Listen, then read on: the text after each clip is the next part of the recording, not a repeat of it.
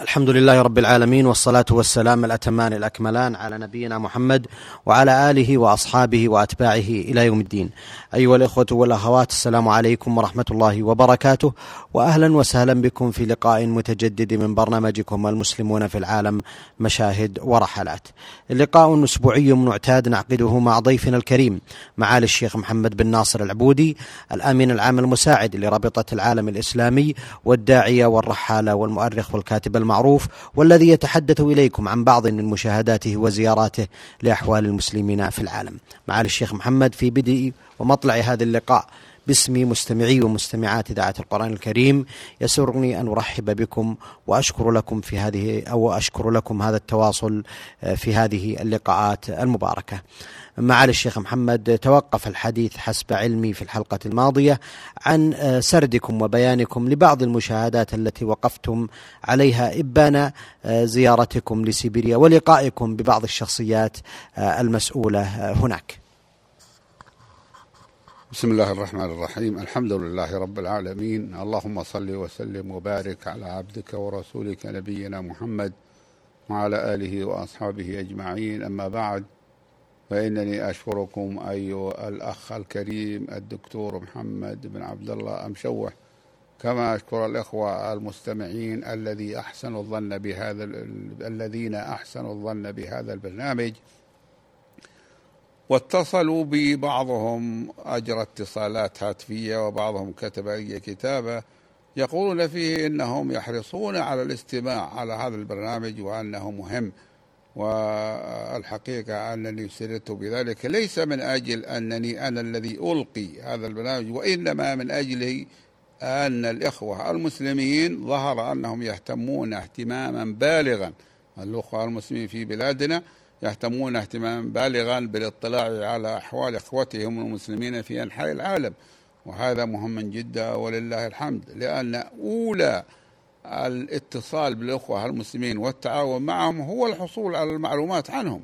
الله سبحانه وتعالى يقول وتعاونوا على البر والتقوى فإذا كنت لا أعرف شيئا عن أخي وليس لدي معلومات عنه فإنني لا أستطيع أن أتعاون معه كما يكون التعاون الصحيح إلا بعد الاتصالات والحصول على المعلومات وهذا أمر بدهي ولكني أحببت الإشارة إليه لمناسبة ما ذكره وكرره إخواننا المستمعين أو بعضهم من أن هذا البرنامج برنامج مهم وأنهم يحرصون على الاستماع إليه. وقف بنا الحديث في الحلقة السابقة في عند وصولنا إلى مسجد خير إحسان في مدينة أمسك في غرب سيبيريا. وكانت الساعة قد بلغت الثانية ظهرا. وقال الإخوة أن الغداء جاهز غير أن القوم يأملون بأن يشاركنا الحاكم وضيفه حاكم منطقة سمارة في جنوب روسيا وبعضهم يعتبرها في وسطها. منطقة سمارة زرتها وتجولت فيها وألفت عنها كتابا وهي منطقة مهمة في وسط روسيا. حاكمها يزور الآن هذا من باب المصادفة يزور مدينة أمسك وحل ضيفا على حاكم ولاية غرب سيبيريا. جاء حاكم سمارة اليوم لزيارة إقليم أمسك والإخوة ذكروا أنهم دعوهما معا يعني دعوا حاكم ولاية سمارة ودعوا حاكم إقليم أمسك. وقالوا إنه يفترض أنهما مشغولان ولكن نحن دعوناهما كما دعوا عددا من موظف الحكومة لهذه المأدبة التي أقيمت في سرادق في جانب فناء المسجد كانت الأخوات المسلمات من أعمار مختلفة يعملن في إعداد المائدة ولكنهن متسترات قد لبسن لباسا طويلا ولكن ليس من سترهن تغطية الوجه واليدين. ولم يحدث أن سلمنا علينا أو حتى وقفنا لتأملنا إلا ما كان من المسنات منهن فإنهن يسلمن من دون مصافحة. وبعد انتظار لبعض الوقت بالنسبة للمائدة جاء من أخبرهم بأن الحاكم يعتذر لكونه مشغولا بضيفه حاكم سمارة أي يعتذر عن الحضور إلى المأدبة وكان قد أجابهم بالإجاب قبل ذلك.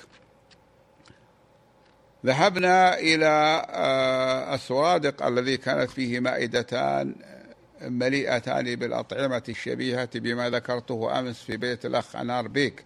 رئيس الجمعية الإسلامية في أمسك والمقصود من ذلك أمس أي في الحلقة أمس بالنسبة للحديث ولكنه هو قبل أسبوعين من بالنسبة إلى هذا البرنامج. وهو الذي بالنسبة إلى إذاعة هذا البرنامج وهو الذي أقام هذه المأدبة الثانية ودعا إليها عددا من المسؤولين بغية إكرامنا بذلك وإظهار احتفائه بقدومنا. وقد حضر المأدبة وشاركنا الطعام عليها أكثر من عشرين شخصا تفرقوا على المائدتين كانت الأكلة الرئيسية فيها هي بيش برماق أي الخمسة الأصابع وقد تكلمت عليها من قبل. وكان اللحم أكثر من ذبيحة وربما كانت ذبيحتين لأنهم جاءوا بالرؤوس إلينا جاءوا برأسين إلينا أول ما أرونا هي. بدأوا بقطع أذن الرأس قطعوا أذن أحد الرأسين وأعطوني إياها لآكلها. وتلك عادة لهم أن يبدأوا بإعطاء الضيف الرئيسي الذي يعتبرونه أكبر شخصا في الضيوف. أذن الذبيحة يقطعونها بسكين من أصلها فيقدمونه يقدمونها له فيأكلها. ثم يقطعون الأذن الأخرى من الرأس أو جزءا منها للذي يليه في المنزلة. وهذا أعطاه الشيخ المفتي نفيع الله ثم صاروا يقطعون الرأس ويعطون الآخرين من الضيوف كما فعل القزاق في جمهورية منغوليا. وهذه عادة القزاق قديم أن يأتوا بالرأس أول الأمر وبسكين حادة ثم يقطعوا منه ويعطون كبار القوم شيئا قليلا جدا ولكنه رمزي إلى إكرامهم وهذا قبل وضع المائدة الرئيسية. وكان الإخوة هنا أحضروا السلطات ووضعوها على المائدة قبل أن نجلس عليها ومعها الزبد ذو القوام العجيب زبد لم أراه عند غيرهم وهو غليظ يشبه الجبن الأصفر ولكنه لا يفسد ولا يتحلل بحيث إنهم يدخرونه للشتاء. والسبب في ذلك هو قسوة الطقس في سيبيريا في الشتاء. أحضروا فطائر التفاح ولهم بها عناية. ثم الحلوى والشاي الذي لا يضعون فيه من السكر إلا قليلا. وكانوا أحضروا في مطلع المائدة القمز وهو لبن الخيل الذي ذكرته وجاءوا بعد الانتهاء من المائدة جاءوا به أيضا. وكانوا أيضا آه، أحضروا بعد الانتهاء من المائدة الرئيسية مائدة أخرى جهزوها وجعلوا عليها بعض الفاكهة المستوردة. منها البطيخ الأخضر الذي هو الجح أو الحبحب والبطيخ الأصفر الذي هو الشمام. وقد أكثرنا من أكل اللحم كما فعلنا لأنه كما فعلنا من قبل لأنه لذيذ الطعم. بحثنا معهم أثناء الكلام على المائدة في أصل التسمية لسيبيريا ومعناه يعني ما معنى كلمة سيبيريا؟ ومتى كان؟ ومتى كانت التسمية؟ وقالوا لنا إن ذلك يرجع إلى عدة أشياء حسب ما رآه القائلون بالآراء حولها. ومع ذلك صرت صرت منذ أن حللت في سيبيريا أسأل من أراه من الإخوة النابهين والمعتنين بالتاريخ عن أصل هذه الكلمة لعلي أسمع منهم ما لم أقرأه لغيرهم وكان ذلك. قالوا سميت سيبيريا بهذا الاسم أخذا من اسم سماها به وفد الدعاة الذين توجهوا من بخارى في القرن الثامن الهجري إليها داعين إلى الله يحتسبون الأجر في ذلك رغم البرد القاسي ورغم أنه يخالف المعيشة التي كانوا عليها في بلادهم بخارى. قالوا ذكر ذلك شيخ اسمه عبد الرشيد إبراهيم من أهل أمسك درس في مصر في كتاب طبع هناك.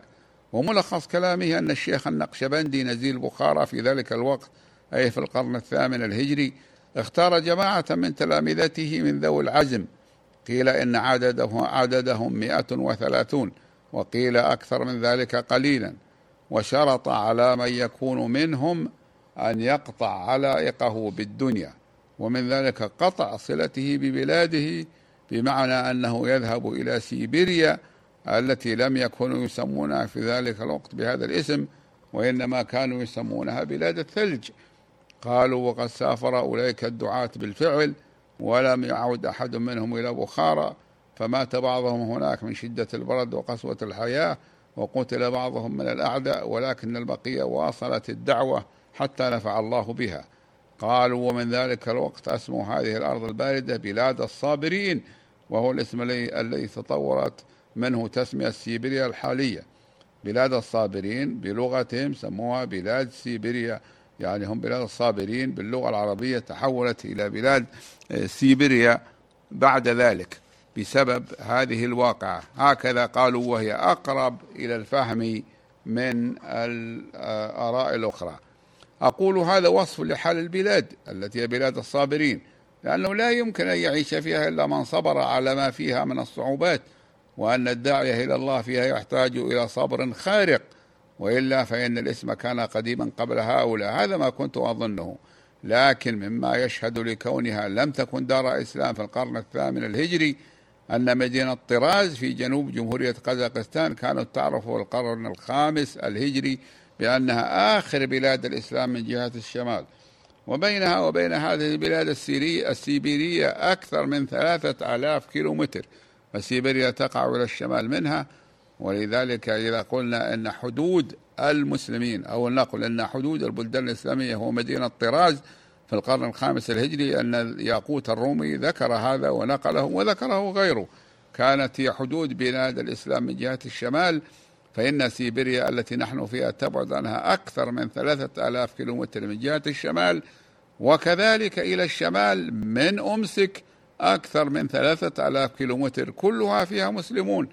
وإذا الإسلام زحف ولله الحمد أو شمل البلاد الشمالية آه، كلها. ليس المقصود من ذلك أن جميع أهلها مسلمون وإنما المقصود أنه يوجد في جميع أرجائها على قسوة جوها وعلى سعتها يوجد جماعات مسلمة لهم مساجد ويعرف الجميع أنهم من المسلمين. إن مدينة أمسك هذه التي نحن فيها يبلغ عدد سكانها مليونا ونصفا من البشر منهم مئة ألف مسلم. ومع ذلك ليس فيها إلا أربعة مساجد ليست مجهزة بما ينبغي أن يكون عليه المسجد. بالنسبة إلى بلاد يعني هي يفترض أن تكون أفضل من ذلك وأن يكون عددها أكثر ولكن البلاد الروسية كلها كما نعرف هي قد خرجت في ذلك الوقت عندما زرناها خرجت لتوها من حكم شيوعي ملحد يحارب الأديان كلها. ولذلك قد يكون وضعها أمر طبيعي ولكن الأمر غير الطبيعي أن تستمر أن يستمر هذا الوضع أو يستمر بعضه. فهي من مواطن المسلمين في القديم خرجت من ربقة الحكم الإلحادي الشيوعي الذي أفسد الدنيا والدين. لأنه آه، يجب أن يكون في المسجد أئمة ودعاة وتكون فيها مكتبات ويلحق بها قاعات للمحاضرات أو مراكز لبث المعرفة الإسلامية وأن يوزع منها كتب كثيرة عن الإسلام ويسعى فيها دعاة المسلمين إلى دينهم الحنيف بثقافته وهديه وما يجب أن يعتنقه من الآخذين به قولا وعملا واعتقادا وسلوكا ومعاملة للآخرين. والأمر الآن ليس كذلك. ومدينة أمسك عاصمة ولاية باسمها تضم كلها نحو من ثلاثمائة ألف مسلم. ولكنهم هذه أقلية بطبيعة الحال. ولكنهم من المسلمين المتمسكين بدينهم. معالي الشيخ محمد من خلال هذه الرحلة التي يعني تجولتم فيها في سيبيريا ومعلوماتكم الدقيقة والمفصلة خصوصا زيارتكم لمدينة أمسك الإشارة إلى آه، أوضاع المسلمين بأنهم أقلية من حيث عددهم أنهم يمثلون حوالي 300 ألف آه، مسلم. ما هي الرؤية التي قدمتها رابطة العالم الإسلامي نحو مساعدة هؤلاء الإخوة من المسلمين في آه، مواجهة الظروف الصعبة التي مرت بهم إبان الحكم الشيوعي؟ اولا من أهم ذلك إرسال آه، وفدنا و أو غيري لكن نحن نتكلم على وفدنا لأنه أول وفد يذهب إلى هناك للاتصال بالأخوة المسلمين لأن التعاون بين المسلمين يلزم له أول الأمر الاتصال والمعرفة.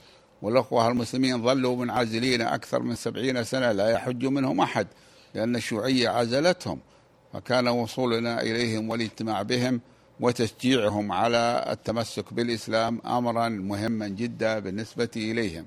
أما رابطة العالم الإسلامي فقد قدمنا للهيئات الإسلامية مبالغ مباشرة من المساعدة ثم بعد ذلك اتصلنا بهم ولكن هنالك ظروف وبخاصة الظروف الدولية التي نشأت في السنوات الأخيرة منذ ست سنوات وسبع سنوات.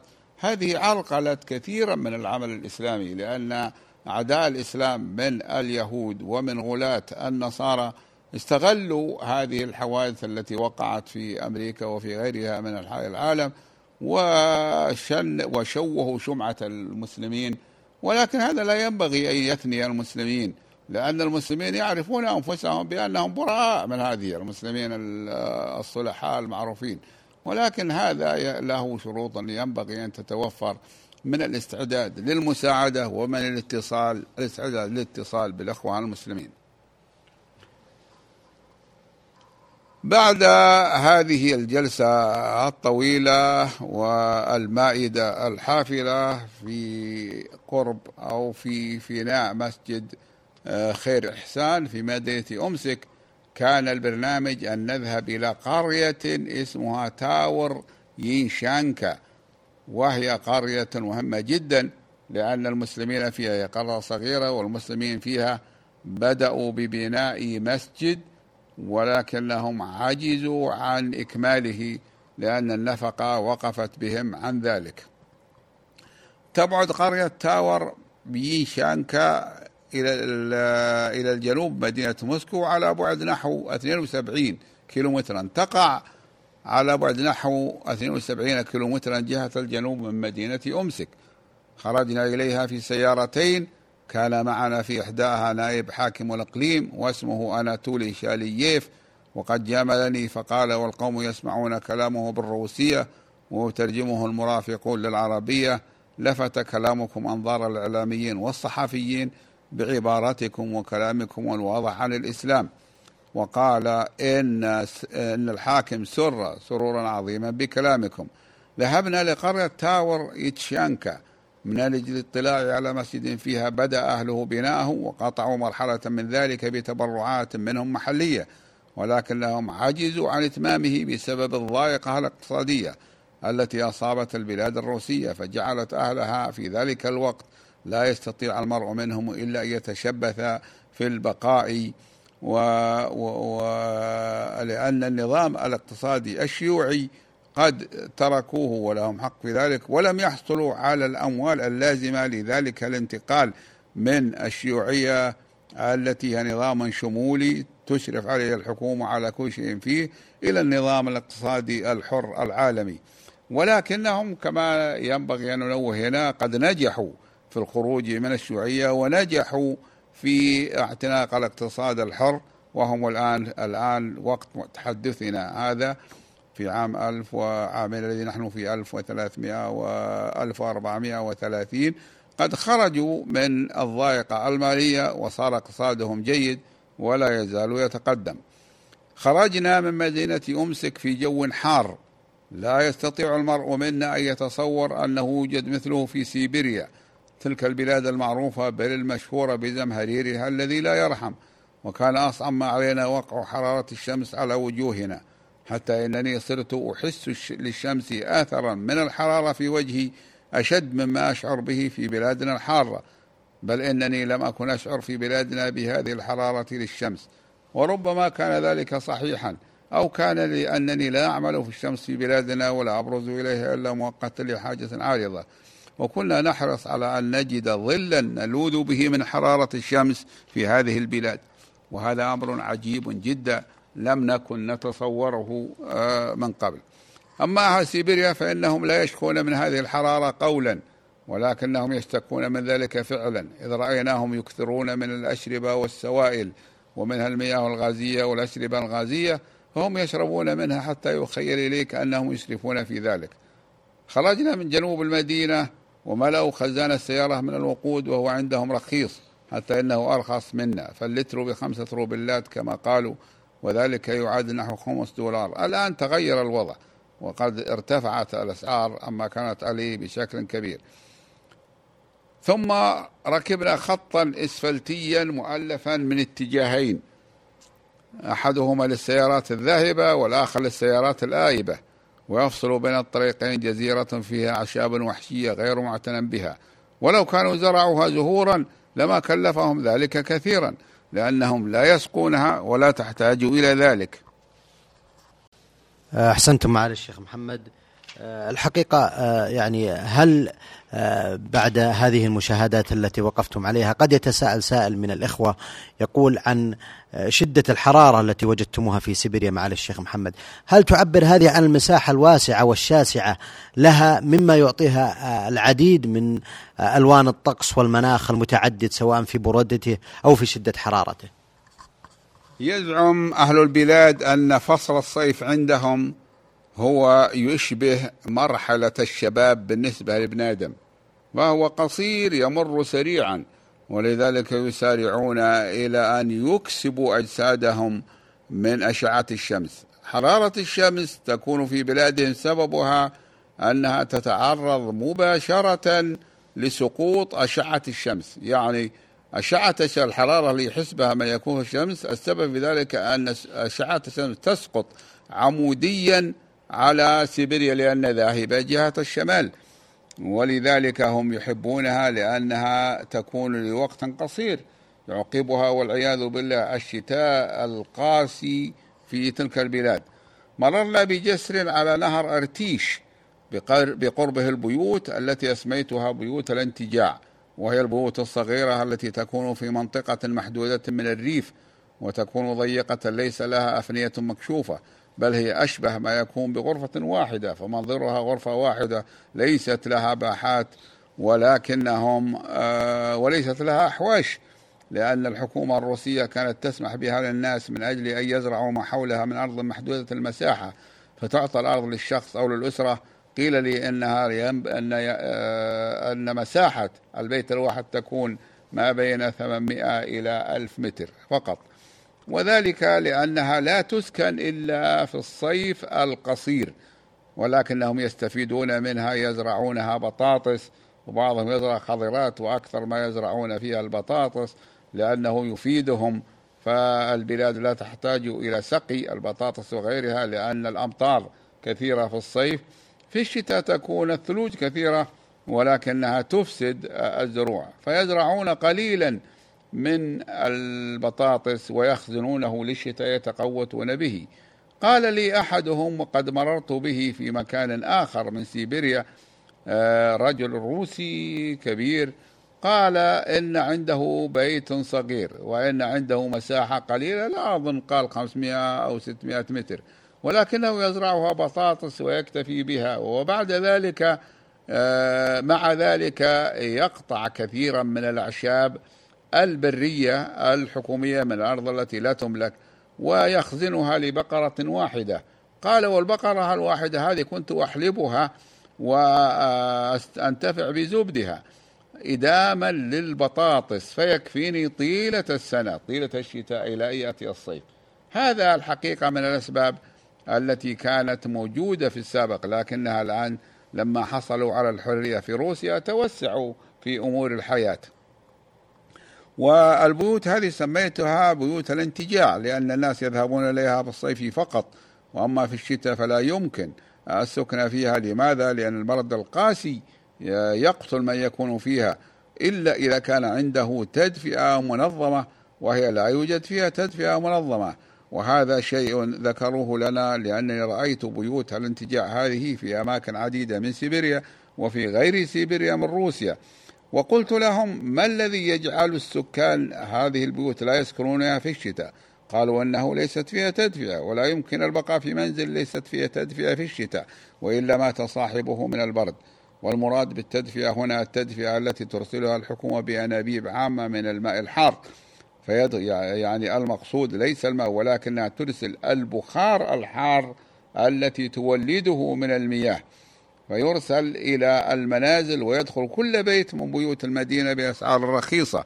أما التدفئة الفردية التي يكون لها مركز في المنزل وتذهب من أنابيب خاصة لتتفرق في البيت فلا يقوى عليها إلا القليل من الناس ولا يمكن لمن يسكن مثل هذه البيت هذا البيت الصغير أن يقوم بها. هنالك تدفئة موجودة في القرى النائية والصغيرة البعيدة عن المدينة وهي التدفئة على الطريقة القديمة بإيقاد الحطب. في الخشب الجزل فتلك يمكن أن يعيش عليها صاحب المنزل ولكنها مكلفة وتقتضي من صاحب البيت أن يحسب حسابها بجمع الحطب الكثير وهو يحتاج إلى نقود ولا بد يجمعه قبل حلول الشتاء ثم يظل آه، تظل النار حامية موجودة فيها طيلة الوقت من ليل ونهار. مررنا بحقل أخضر من أعلاف تزرع في هذه المناطق الشمالية. يحشونها علفا يخزنونه لإطعام الحيوان في الشتاء ثم يسمون أبقارهم في بقاياه بعد أن يحصدوه.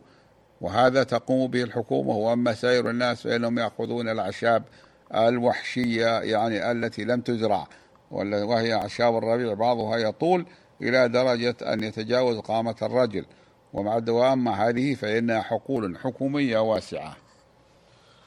أحسنتم على الشيخ محمد في ختام هذا اللقاء. أتوجه بالشكر الجزيل بعد شكر الله سبحانه وتعالى إلى ضيفنا الكريم معالي الشيخ محمد بن ناصر العبودي الأمين العام المساعد لرابطة العالم الإسلامي والرحالة والداعية المعروف والذي تحدث إليكم عن زيارته لسيبيريا ومشاهداته هناك. نلقاكم أيها الإخوة والأخوات على خير في مثل هذا اليوم من الأسبوع القادم. وهذه تحية من محدثكم محمد بن عبد الله مشوح. والسلام عليكم ورحمة الله وبركاته.